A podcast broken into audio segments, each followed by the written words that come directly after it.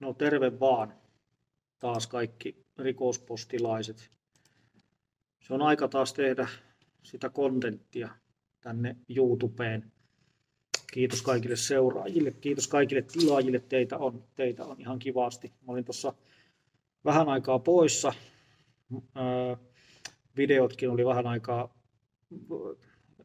katsoli, katselijoiden tavoittamattomissa, mutta nyt mennään taas vanhaan malliin. Okei, seuraava aihe on tavallaan aika poikkeuksellinen.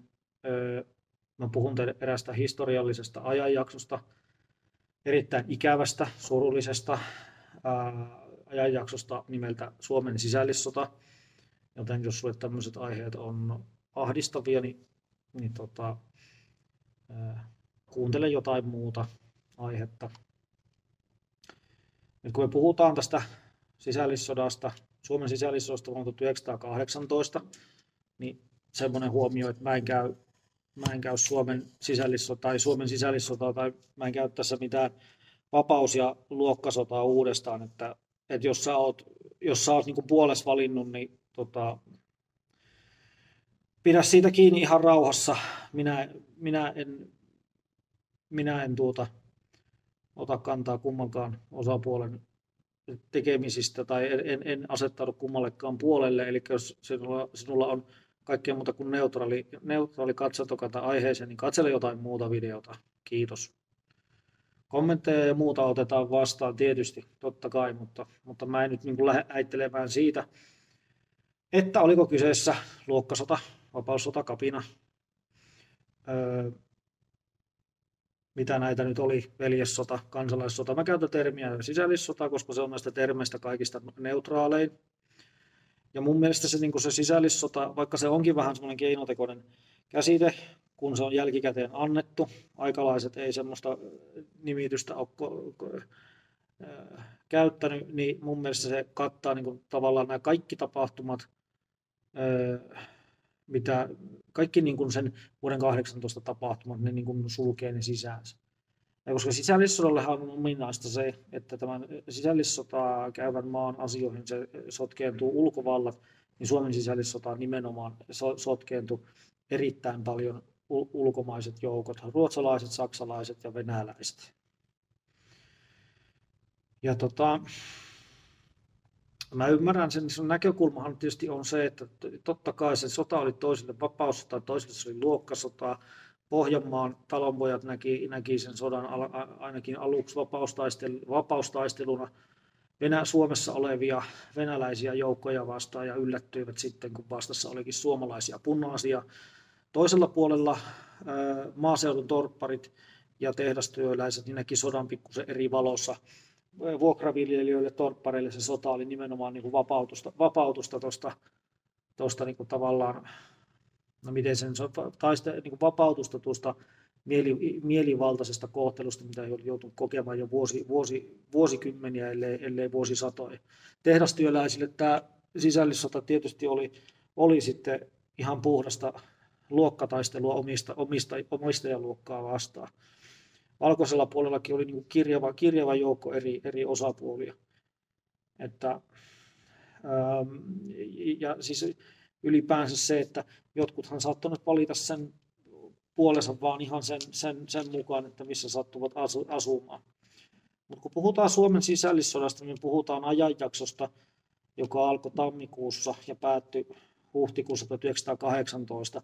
Tietysti siihen liittyy tapahtumia, kuin aikaisempien vuosien tapahtumia ja sitten nämä sisällissodan jälkipuinnithan kesti, kesti kyllä sitten vielä oikeastaan sinne 1920-luvun alkuun, jolloin Suomi ja, Suomi ja Neuvosto-Venäjä teki Tartossa rauhan sopimukset, että sen, sen sisällissodan jälkeen meni vielä aika pitkään ennen kuin, ennen kuin tota, tämä, niin kuin, tämä tilanne rauhoittui sisäisesti ja ulkoisesti.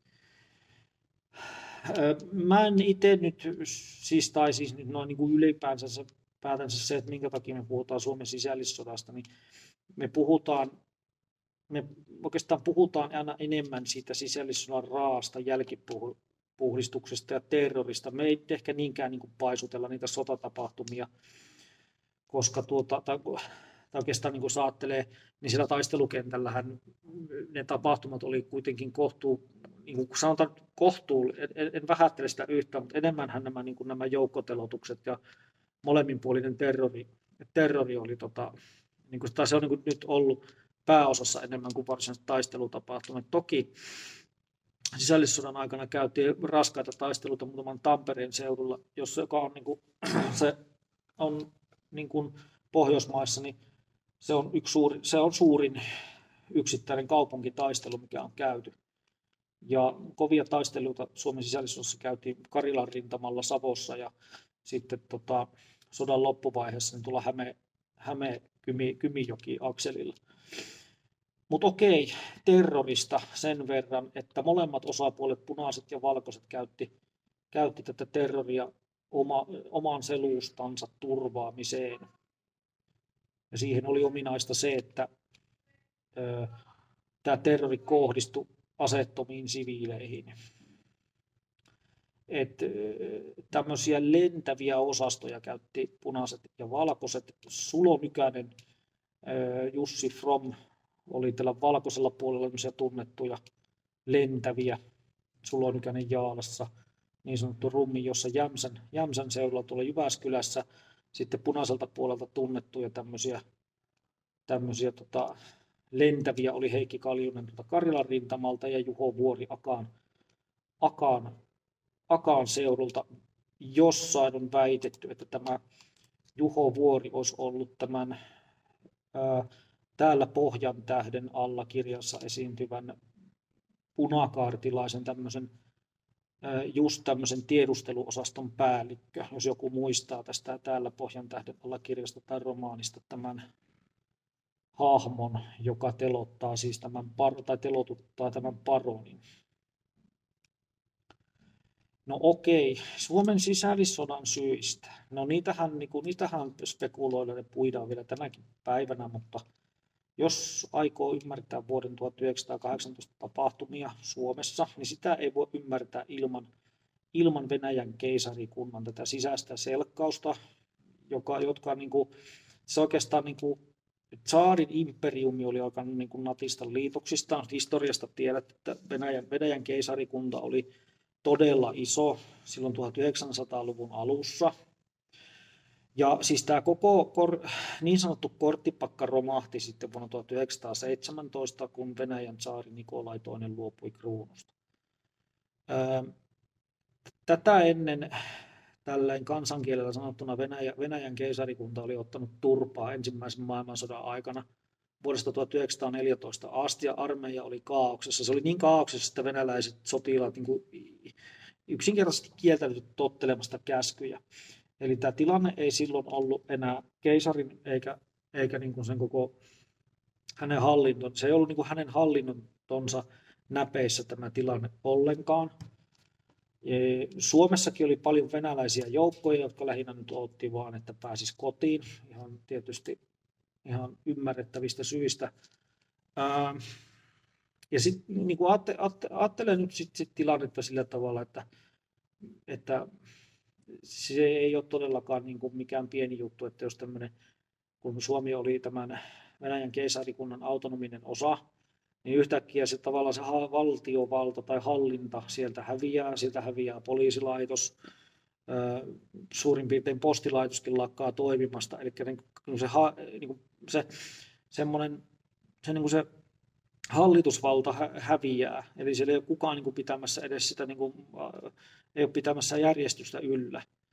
Ja ylipäänsä se, että saadaan niin kuin kunnallinen ja valtiollinen, tai kunnalliset ja valtiolliset asiat järjestettyä, niin kuka sitä alkaa hoitamaan? No Suomessa se alkoi käymään niin, että kun tai siis punaiset ja valkoiset alkoi niin kuin luomaan niitä omia hallintojärjestelmiä sinne ja, ja, ja, ja sitten nämä tapahtumat eskaloitu että, että tota, et, niin kuin silloin ennen sisällissodan, sisällissodan alkua Suomessa, niin kun lokakuussa tapahtui tämä Polsevikki-vallankumous, niin tota, Suomeen virtas junalasteittain kivääreitä, patruunoita, tykkejä ja varusteita ja mitä tahansa muuta materiaalia. Et siinä, siinä vaiheessa niin punainen puoli alkoi olemaan Suomessa aika innoissaan tästä, että joo, että tehdään täälläkin vallankumous.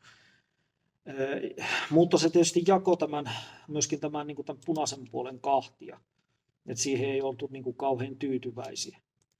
No, ennen kuin me päästään siihen, että punainen puoli, osapuoli vaan mielisteli venäläisiä, niin täytyy muistaa sekin, että valkoinen osapuoli oli aikaisemmin kesällä 1917 tehnyt Vispilän kauppaa Kerenskin hallituksen kanssa Venäjällä, että he oli muun muassa hajottaneet eduskunnan. Oikeastaan tämän päivän näkökulmasta vähän kyseenalaisin keinoin sillä tavalla, että Suomessa kesällä 1917, niin, tai siis tämä enemmistön saanut sosialistihallitus joutui, joutui sitten jättämään tehtäväksi, tehtävät sikseen, että venäläiset sotilaat ei heitä päästänyt enää eduskuntaa. Ja se, sekö sitten herätti katkeruutta. Että kyllä se, niin kuin se tilanteen sekavuus, niin se näkyy Suomessa silloin, silloin oikeastaan niin kuin aika pahasti jo ennen, ennen sitten näitä sisällissodan tapahtumia. Että se, että kun se hallitusvalta tai se hallintavalta se katoaa, niin sitten tota, niin se, se, se on niin omiaan aiheuttamaan, aiheuttamaan sitten tämmöisiä sisäisiä selkkauksia, jos tilanne muutenkin on jo vakava. Mutta okei, se mikä mua itteeni on kiinnostunut ja mitä mä nyt tulevilla videoilla aion tässä käsitellä, niin mä puhun Joensuun ja Kouvolan tapahtumista vuonna 1918. Nämä on kiinnostanut mua jo pidemmän aikaa. Nämä, nämä tota, nämä Joensuuhun ja Kouvolaan liittyvät tapahtumat. Jos teitä kiinnostaa, niin kannattaa ehdottomasti lukea Kouvolan tapahtumista täm, tämmöiset teokset kuin Mirja Turusen Veripellot ja Seppo Aallon kapina tehtailla. Näistä Joensuun tapahtumista kertoo tällainen ö, kirja Sisällissodan ääniä Pohjois-Karjalassa. No miksi mä nyt olen sitten valinnut just nämä paikkakunnat, niin mun täytyy sanoa se, että sekä Joensuuta ja Kouvolaa yhdistää se, että kummassakaan näissä pitäjässä ei käyty taisteluja sisällissodan aikana. Mun käsittääkseni, että ammuttiinko ainuttakaan kiväärin laukasta. Jotakin kähinää taisi olla, olla Joensuussa, mutta, mutta semmoista varsinaista taistelua ei käyty. Mutta silti näissä molemmissa kaupungeissa se niin kuin tämän sisällissodan ja sen niin kuin jälkipyykeissä, niin siellä telotettiin vähän yli 300 ihmistä molemmilta osapuolilta, mikä on aika, ehkä siis otetaan nyt pois tuo sana aika, vaan mikä on niin kuin järkyttävä määrä. Että miten se voi olla mahdollista, että, että oikeastaan kaukana rintamalta, niin siellä telotetaan punaisiksi ja valkoisiksi epäiltyjä ihmisiä. Öö, mennään tänne Joensuuhun ja mennään 1920-luvulle. Ollaan Siilaisella ja siellä on käydään niin kuin hiihtokilpailuja öö, siellä Joensuun seudulla. Öö, suojeluskunta ja armeija on järjestänyt hiihtokilpailut ja tämän, yksi tämän hiihtokisan rasteista öö, on ryssän ampuminen Joensuun Siilaisella.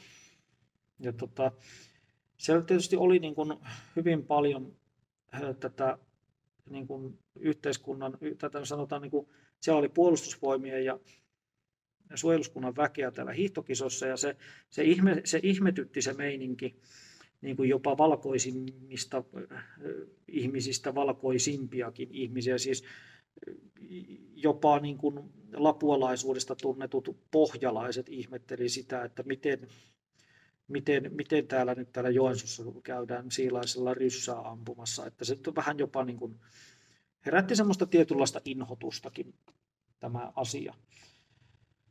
Öö, että Joensuussa tämä tämmöinen ryssäviha ja puna, niin kuin polsevismin, kommunismin vastaisuus oli sisällissodan jälkeen niin kuin silmiin pistävää. Ja Joensuun siilaisella oli telotettu keväällä 1918 99 venäläistä sotilasta ja 30 suomalaista punaista. Se, minkä takia ammuttiin vain 99 venäläistä, niin se johtuu siitä, että yksi näistä telotettavista sadasta venäläisestä sotilasta osas puhuu ymmär, niin hyvin suomea, että hänet päästettiin sitten pois sieltä. Ja nämä telotukset tapahtui Joensuun Siilaisella. Ja paikka oli valikoitu perimätiedon mukaan ja mun käsityksen mukaan siinä perusteella, että he, sinne oli haadattu hevosia, että sitten tämä kalman haju ja kuolleen haju, niin se, se niin kuin selittyy sitten sillä, että se on hevosten hautuumaa se siilainen. Ja nämä venäläisten sotilaiden haudat paljastu Joensuussa, kun Kuopion tietä tasotettiin vuonna 1967. Ja nämä venäläisten sotilaan näiden, nämä jäänteet löydettiin sitten, tota, tai ne siirrettiin tuonne ortodoksille, ortodoksille hautuumaalle. Et tosi, tosi järkyttäviä tapahtumia. No sitten mennään Kouvolaan, jossa telotettiin yhteensä noin 200 ihmistä sisällissodan aikaan. Ja kuuluisin paikka näistä, näistä oli tota, Tommolan veripellot. Et ihan kirjaimellisesti toukokuussa ja kesäkuussa 1918 valkoiset ampu, ampuvat omia vankejaan niihin samoihin kuoppiin, joihin punaiset oli telottanut omat vankinsa vain ku, kuukausia aikaisemmin. Ja näistä telotuksista ja etenkin hävennien osapuolen näistä, näistä toimista silloin sisällissodan aikaan Kouvolasta, niin niissä, niistä on tähän päiviin, näihin päiviin asti kerrottu kaikenlaisia kauhujuttuja. On puhuttu korjan verisaunasta ja kidutuksista ja kaikista tämmöisistä. Niillä tarinoilla on niille tarinoille ei ole löytynyt mitään totuuspohjaa. Ja ne on valkoisellakin voittaneen osapuolen piirissä todettu tämmöiseksi sotapropagandaksi. Nämä Kouvolan sisällissodan tapahtumat, niin nämä on, nämä on ollut tosi vaikeita käsitellä ja niistä on ollut vaikeaa puhua tänäkin päivänä. Että, että tota, kun tämä Mirja Turunen kokosi tätä kirjaa Veripellot, niin hän törmäsi Kouvolan seudulla ja Kymen, Kymi, Kymenjoen alueella siihen, että osa ihmisistä suurin piirtein kielsi tämmöisten veripeltojen olemassaoloon osa ihmisistä sitten tietysti niin kuin julistautui, julistautui sitten milloin, milloin vapaussodan ja milloin luokkasodan kannattajiksi. Eli ne, ne tavallaan ne sisällissodan juoksuhaudat tai nämä, nämä puolet oli niin kuin vielä siinä vaiheessa tosi vahvassa. Että tota, se, minkä itsekin olen huomannut, niin kyllä todella voimakkaita tunteita nämä sisällissodan, Suomen sisällissodan asiat herättää, että, että tota, ehkä, ehkä tänä päivänä tähän asiaan pystytään suhtautumaan hiukan neutraalimmin ja pystytään, pystytään, niin kuin, pystytään niin kuin, ö, ottamaan mahdollisimman puolueeton näkökulma. Mutta okei, palataan asiaan näissä merkeissä sitten myöhemmin ja kiitos Kiitos taas mielenkiinnostanne ja, ja, ja pistäkää kanava tilaukseen. Morjes.